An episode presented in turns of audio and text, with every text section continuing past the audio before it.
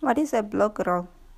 A blog roll is a list of blogs and bloggers that any particular blog author found influential or interesting, so much so that the author wants the link to be enduringly visible on his or her site instead of just in occasional entries.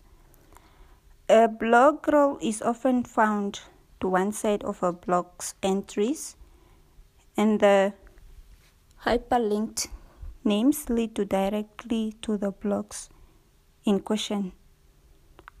Blog rolls indicate which online community a blogger is attracted to or belongs to, and they are part of the conversation of a blogosphere. What is a blog pedagogy? Blog pedagogy explains how reflecting improves reading and writing skills. The audience can visualize cognitive thinking.